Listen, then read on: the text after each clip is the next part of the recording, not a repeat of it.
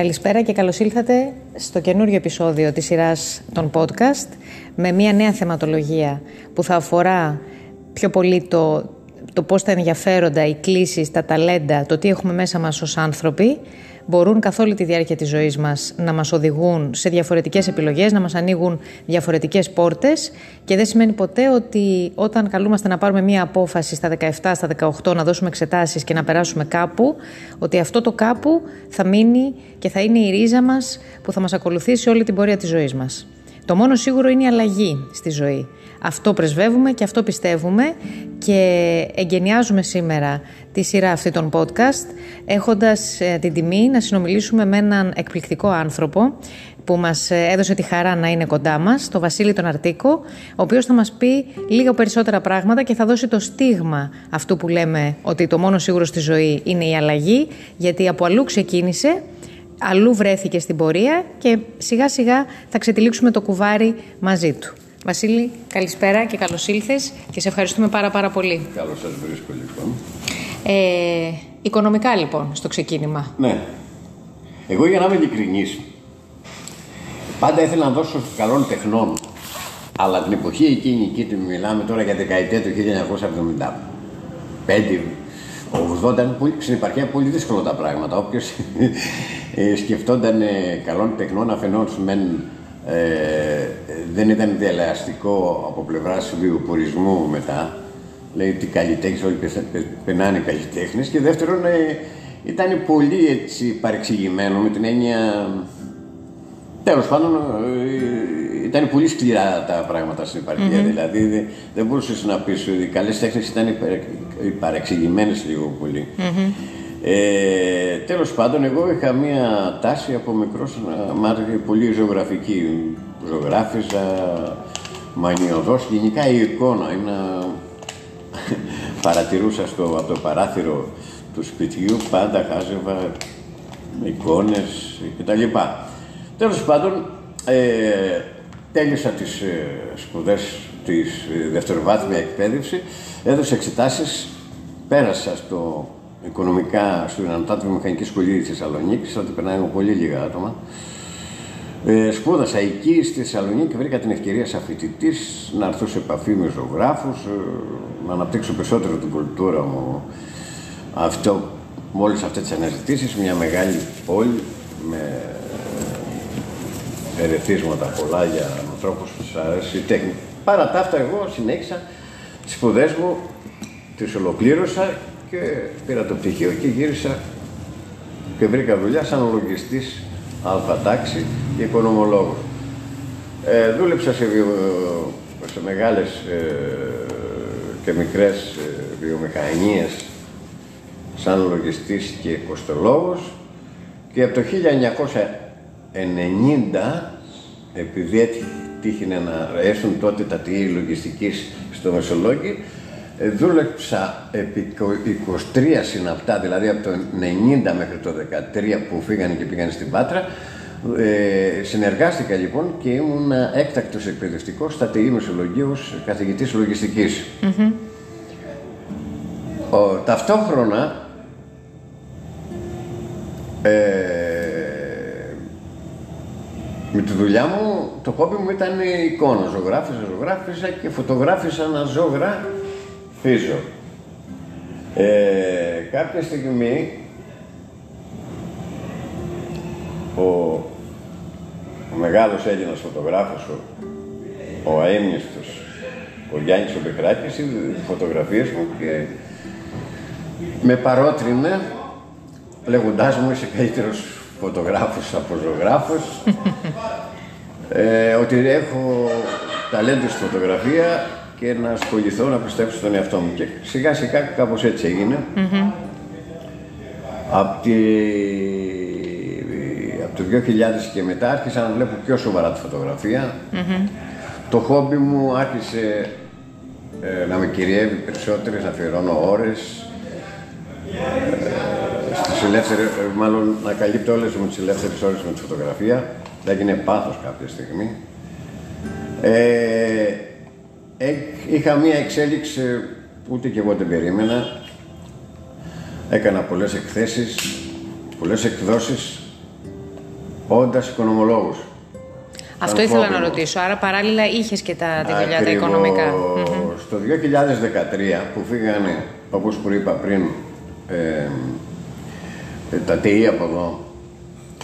Και γιατί την εποχή εκείνη ήμουν και λογιστής στα ΤΕΙ και στο Πανεπιστήμιο Αγρινίου και καθηγητής, δηλαδή ήμουν εξαρτώμενος ε, ουσιαστικά από την ε, τριτοβάθμια εκπαίδευση της περιοχής mm είτε σαν ε, ε, συνεργάτης λογιστής είτε σαν καθηγητής λογιστικής.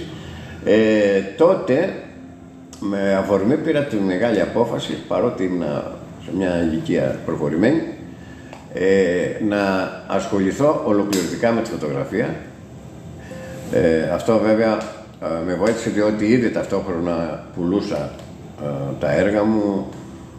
Είχα κάνει ταυτόχρονα μαζί με τη λογιστική και δεύτερο ΚΑΔ σαν οικονομολόγος, διότι έπρεπε να πουλάω τα βιβλία μου και τις φωτογραφίες μου. ε, η όλη αυτή η αναγνωρισιμότητα, ε, αναγνωρισιμότητα που απέκτησα σαν ενδυνάμει καλλιτέχνης φωτογράφος ε, με βοήθησε και με οδήγησε προς τα εκεί. Έκανα λοιπόν το μεγάλο εγχείρημα και άλλαξα. Έφυγα από την πεπατημένη και για να σου πω αλήθεια, ε, παρότι έπεσα σε μια δύσκολη εποχή από το 10 και μετά γίνανε όλα αυτά ε, που ήταν η περίοδος της κρίσης για την Ελλάδα και σκάτωσε με το COVID. Ε, ναι, μεν ε, ψιλοδυσκολεύτηκα στην αρχή, μάλλον στην αρχή δεν δυσκολεύτηκα, προσωπικά με δυσκόλεψε μόνο το COVID. Γιατί, γιατί θα σου εξηγήσω, διότι έκανα και workshop, δηλαδή μου έκοψε την επικοινωνία, τις εκθέσεις, τις ομιλίες, με καλούσαν να παρουσιάσω τη δουλειά μου. Οπότε κοπήκαν όλα αυτά και με αποτέλεσμα να συρρυκνωθεί το εισόδημά μου ο, την περίοδο του COVID. Εκείνο όμως που διαπίστωσα ότι αφενός μεν σε ένα πολύ δύσκολο κομμάτι που είναι η καλλιτεχνική φωτογραφία και ειδικά στην επαρχία, διότι κακά τα ψέματα στην Ελλάδα όλα είναι η Αθήνα. Ε, γιατί και εκεί εγώ πούλωσα και κατά κύριο λόγο τις φωτογραφίες μου και τα δημιουργήματά μου εν δυνάμει και, και έκανα όλες τις δουλειές μου κατά κύριο λόγο. Ε, τα κατάφερα. Και τα κατάφερνα με τα workshop, δηλαδή έκανα διάφορα workshop στο Μεσοδό και κατά κύριο λόγο ερχόνταν εδώ φωτογράφοι και από το εξωτερικό και από την ε, επίδοξη νέοι φωτογράφοι και από το εξωτερικό και από την Ελλάδα αλλά και στο, σε διάφορα μέρη που ε, έκανα εργαστήρια όπως ήταν στην Αιθιοπία, στην Ινδία, στο, στο Μαρόκο, τέλος πάντων σε ε, ιδανικούς προορισμούς έτσι, για τη φωτογραφία και εκείνο η διαφορά ποια είναι τώρα το ένα μετά άλλο. Ρε παιδί μου, ενώ στην άλλη μου τη δουλειά τη λογιστική ποτέ δεν ήμουν κατ' ουσίαν λογιστής, δεν την αγάπησα ποτέ. Δηλαδή το έκανα μόνο για βιοπορισμό. Εδώ δίνουμε με πάθος. Και όταν δοθεί. Και όταν έχεις το πάθος μέσα, λίγο ταλέντο να έχεις, ε, όλα πάνε καλά. Και στην αρχή να ξέρουμε ότι όλα είναι δύσκολα, έτσι. όλα. Βέβαια, ότι θέλει πολύ κυνήγι. Ε, θέλει δουλειά. Το θέλει, αλλά σε βοηθάει το να κάνεις αυτό που σου αρέσει. Είναι μεγάλο υπόθεση. Εγώ και σαν δάσκαλος το έλεγα αυτό στα ΤΕΙ, ε, ότι ε, χρησιμοποιήστε τις γνώσεις σας, ε, γεμίστε τη φαρέτρα σας με όπλα γνώσης, αλλά στο τέλος κάνετε αυτό που σας γεμίζει. Ε, διότι για να διακριθείς κάπου και να πας καλά χρειάζεται πάθος και το πάθος αντλείται, ε, δημιουργείται, πώς να το πω, η κινητήριος δύναμης για να υπάρχει το πάθος είναι η αγάπη, να τα αγαπάς αυτό που σου αρέσει. Σωστά. Οπότε οι θυσίες, ούτε καν καταλαβαίνεις ότι κάνεις θυσίες, ας πούμε. Mm-hmm. Γιατί σου αρέσει και είσαι και πιο δημιουργικός. Το μυστικό είναι ένα πράγμα, ε, ε, να κάνουμε ε, όχι, συνήθως δεν ξέρουμε τα χαρίσματά μας. Αντιγράφουμε τους άλλους. Πολύ σημαντικό αυτό που λες. Δηλαδή, τι γίνεται τώρα; Ε, υπάρχει η λεγόμενη μόδα.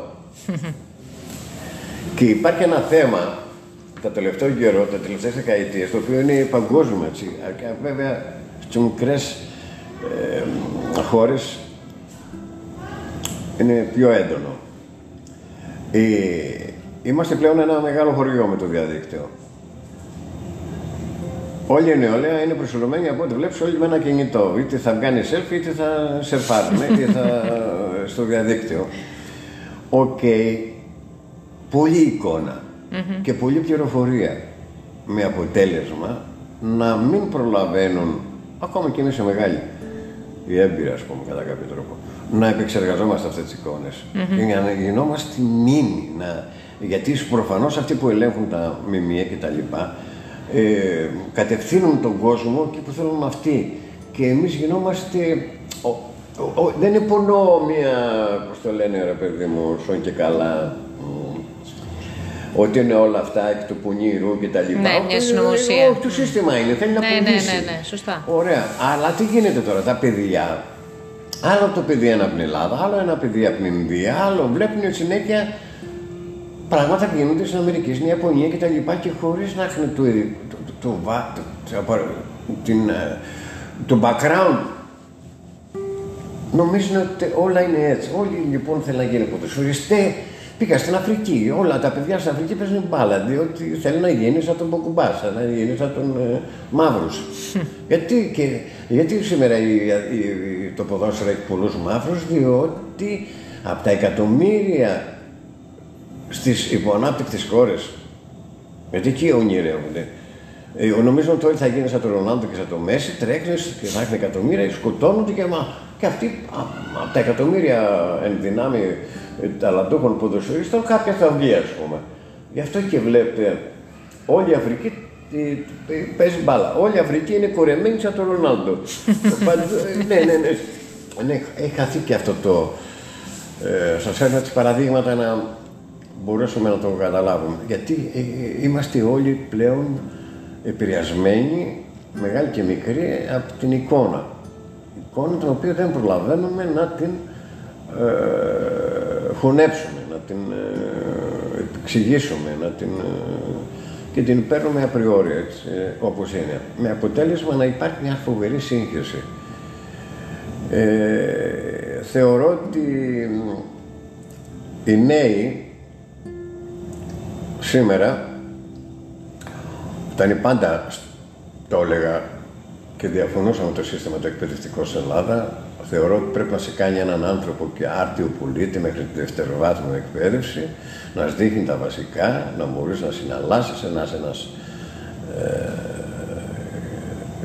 σωστός πολίτης, να μπορείς να ξεκινήσεις μια επιχείρηση και να κάνεις μια οικογένεια και από εκεί και πέρα να μπορείς να μέσω της τριτοβάθμιας εκπαίδευσης και όχι μόνο απαραίτητα, της τριτοβάθμιας να μπορέσεις να στήσεις, να επιλέξεις την, ε, αυτό που σου αρέσει για να το εξασκήσεις και να το βελτιώσεις με επιστημονική, έχοντας πάρει επιστημονική κατάρτιση. Ε, εδώ παίζει μεγάλο ρόλο, έχει παίξει ένα πολύ μεγάλο κακό στην Ελλάδα, ότι είναι ένα κράτος Είμαστε μια χώρα με, έντονο, με έντονο κρατικό παρεμματισμό, παρότι λένε δεξιά και τέτοια και ιστορίες.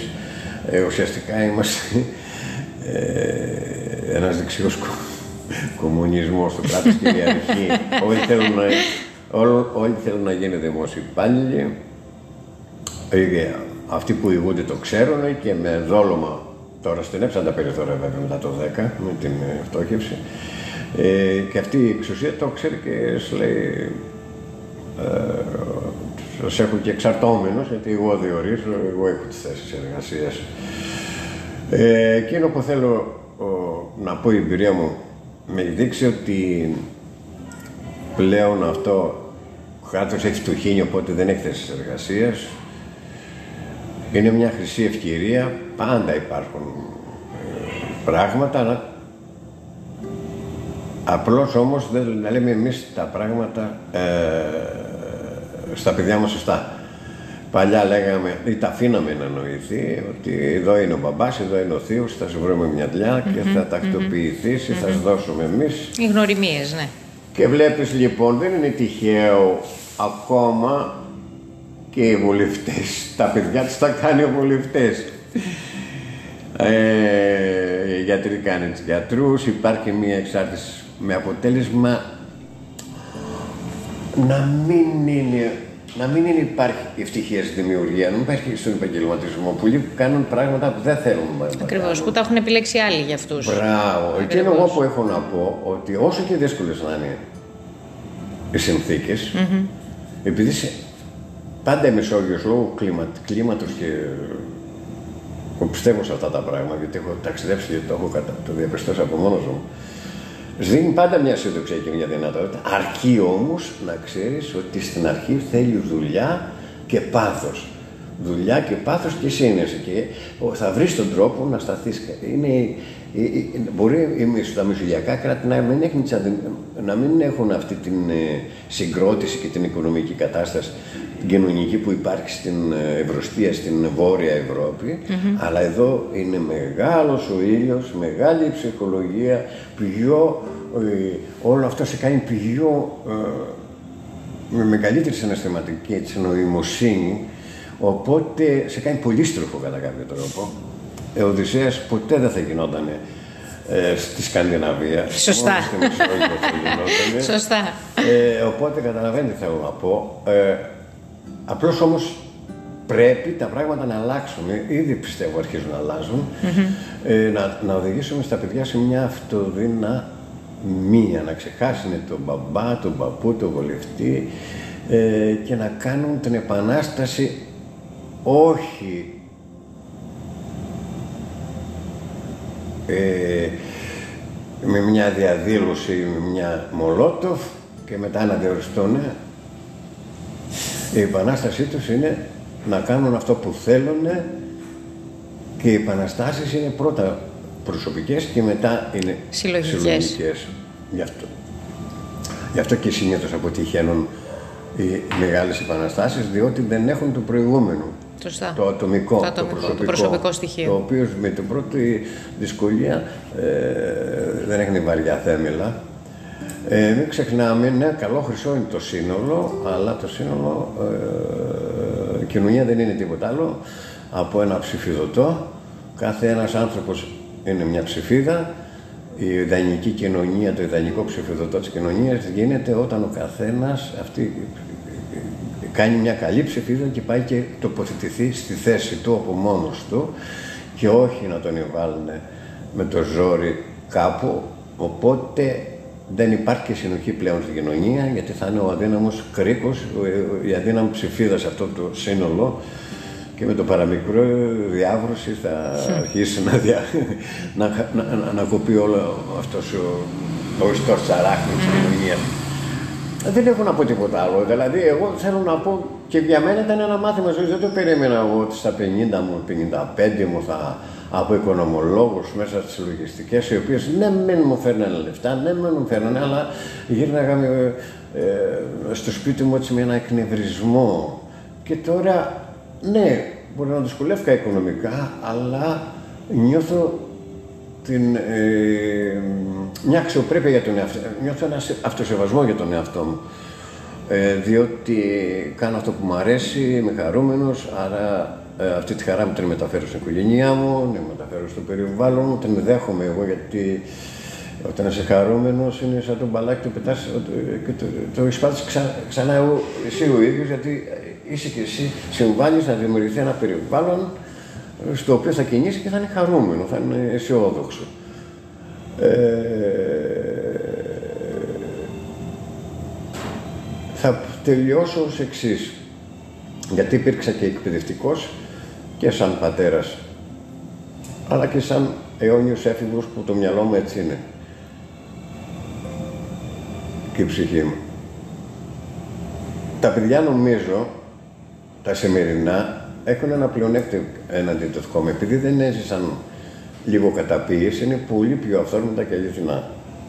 Άρα θα είναι πιο εύκολο και πιο εύκολοι δέκτες της αλήθειας.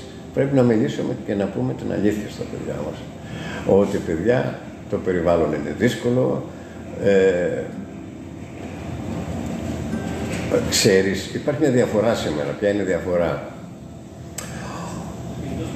Από το 10 και μετά, σε παγκόσμιο επίπεδο, όχι μόνο στην Ελλάδα, απλώς ε, ε, εμείς με την κρίση το είδαμε λίγο πιο δυνατά. Δεν σε στενοχωρείς, δεν σε στενοχωρούν οι λήψεις όταν ξέρεις ότι αύριο κερδίζεις παραπάνω. Εγώ γεννήθηκα φτωχός. Και έλεγα, εγώ θα πάρω αυτοκίνητο, εγώ θα σπουδάσω, εγώ θα, εγώ θα ταξιδέψω, εγώ θα παντρευτώ, εγώ θα μπορέσω να φτιάξω σπίτι. Κάθε μέρα υπήρχε και ένας καλό πατάκι. Υπήρχε δηλαδή σε παγκόσμιο επίπεδο μια, και, και στην Ελλάδα που ανεβαίναμε, ανεβαίναμε, ανεβαίναμε, ανεβαίναμε, ανεβαίναμε. Τώρα όμως τα παιδιά γεννηθήκανε με πολλές και δικαιώματα και τα έχουν όλα σχεδόν. Τα έχουν λίγο πολύ όλα και αρχίζουν και σκόβονται. Εκεί είναι το πρόβλημα στα Ακριβώς. παιδιά. Μην τους, μην τους πάρει από κάτω. Ακριβώς. Διότι όλα αυτά τα οποία δώσαμε, τα, δηλαδή αυτά που κόβονται σήμερα δεν είναι τα έκανα και απαραίτητα ας πούμε. Δηλαδή είναι ψεύτικα, τα, δηλαδή το, το, να έχουμε περισσότερα ρούχα, περισσότερα κινητά, πιο όλα, όλα, όλα Δεν αυτά. Είναι τα ουσιαστικά αγαθά της ζωής, βέβαια. Μπράβο. Αυτά δηλαδή ήταν και ψεύτικα, δηλαδή ουσιαστικά μια διόρθωση έρχεται. Ακριβώς. Ακριβώς. Μπράβο. Άρα λοιπόν το πρόβλημα είναι ψυχολογικό. Μην πάρουν τα παιδιά μας με τα πάρει μπάλα από κάτω. Mm-hmm. Η ψυχή είναι το πάνε κινητήριο δύναμη. Σωστό. Και το πάθος, όπως είπες. Πολύ ε, βασικό. Μπράβο. Αλλά δηλαδή, ε, δηλαδή να είναι τα παιδιά να έχουν πάντα να πιστεύουν στον εαυτό τους. Είναι η φύση που στον νέο τον κάνει να πιστεύει και να, ε, και να, εξελ, να και να, εξελ, να εξελίσσεται μάλλον. Δεν έχω να πω τίποτα άλλο. Ε, Νομίζω τα πες όλα, Βασίλη. Ναι, ε, να μην το βάλει κάτι. Να πιστέψουν στον εαυτό τους. Ακόμα και σε πιο δύσκολες συνθήκες, ακόμα και σε απογοητεύσεις, ακόμα Μα και σε αποτυχίες. Ακριβώς. Η δύναμη του χαρακτήρα είναι εκεί. Ε, και, και ζούμε σε ένα. Εγώ το επαναλαμβάνω πάρα πολύ αυτό δηλαδή, γιατί είναι η Μεσόγειος είναι πολλέ ώρε ο ήλιο, ρε φίλε. δηλαδή, δεν να μην σε βάλει ο ήλιο μόνο για ηλιοθεραπεία και για να κοιμηθεί το μεσημέρι, αλλά σου δίνει και μια συνδοξία, ρε φίλε. Ε, βέβαια. Και χαρά να δημιουργήσεις και να φτιάξεις πράγματα. Δεν το επαναλαμβάνω, τώρα μου ήρθε πριν και μ' άρεσε. Δηλαδή, ο Οδυσσέας μόνος στην Ελλάδα. Έτσι είναι. Άρα και βάλει το μυαλό σου ε, να σκεφτεί. Πάντα οι Έλληνες ήταν. Ε, γι' αυτό και στο εξωτερικό, όταν πήγαν όλοι, ε, διακριθήκανε. Ε, οι Έλληνες. Ήταν πολύ στροφή. Δεν περιμένα. Έξω, έξω λειτουργεί ε, το πρόγραμμα. Ακριβώς. Υπάρχει ένα πλαίσιο, ένα ναι, πρόγραμμα. Ακριβώς. Δηλαδή, άμα τους βγάλεις αυτούς, διαλυθήκανε. Ναι. Ενώ εμείς εδώ ε, μπορούμε. Α, λοιπόν, και, και εκείνο που θα ήθελα να πω και να δώσω, διότι γίνανε πολλές ανοησίες έτσι.